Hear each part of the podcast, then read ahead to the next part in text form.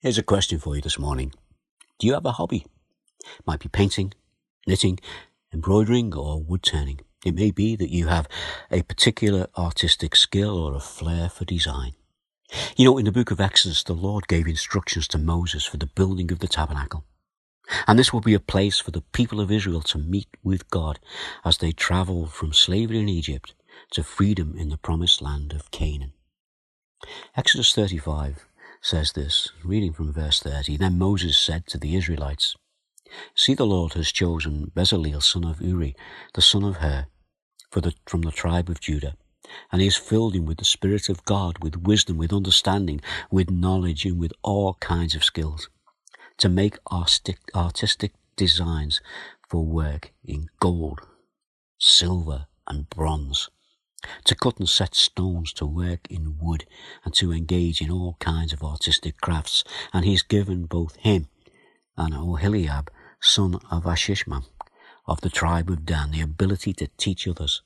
He's filled them with skills to do all kinds of work as engravers, designers, embroiders in blue, purple, and scarlet, yarn and fine linen, and weavers of all, and, weavers all of them skilled workers and designers. You know, this was going to be a beautiful thing, this tabernacle. It would have been made out of gold and silver and bronze and wood and all these wonderful materials, and all these skilled people would be involved in, in, in the work. And yesterday I said that we would take another look at the almond and to see what God is saying to us. Well, God spoke to the people of his day with the, the, the symbol of the almond. And the symbol of the almond was included in not just the tabernacle, but also in the temple that would be built later by Solomon. Here's a verse from um, chapter 25 of Exodus, and it's verse 34. And on the lampstand there are to be four cups shaped like almond flowers with buds and blossoms. Get that? These would have been shaped to look like almond flowers and they would have had buds and blossoms. What is God saying here? Well, the almond is seen as being a symbol of hope. So there's hope here for the people. And the blossom is said to be a reminder to Israel of the tree of life. You know, the tree of life that Adam was excluded from when he was taken out of the Garden of Eden. You go back to Genesis 2, verse 9. The Lord God made all kinds of trees grow out of the ground, trees that were pleasing to the eye and good for food. In the middle of the garden were the tree of life and the tree of the knowledge of good and evil. Now we know, don't we, because of Adam's disobedience, he was removed from the Garden of Eden and death entered the world. But you know, there is hope.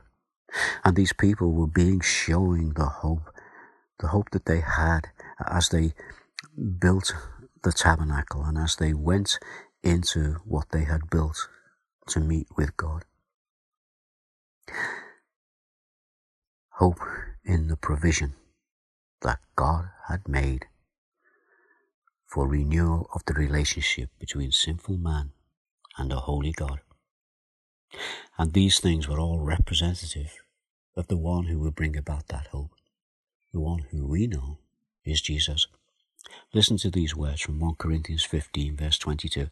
You'll be familiar with them, but think of them in the context that we've looked at them this morning. For as in Adam all die, so in Christ all will be made alive. Let's pray. Father, we thank you for these reminders that you give us, and we pray that this morning they might both encourage and challenge us as we allow you to speak to us through your word. And we ask this in the name of Jesus. Amen.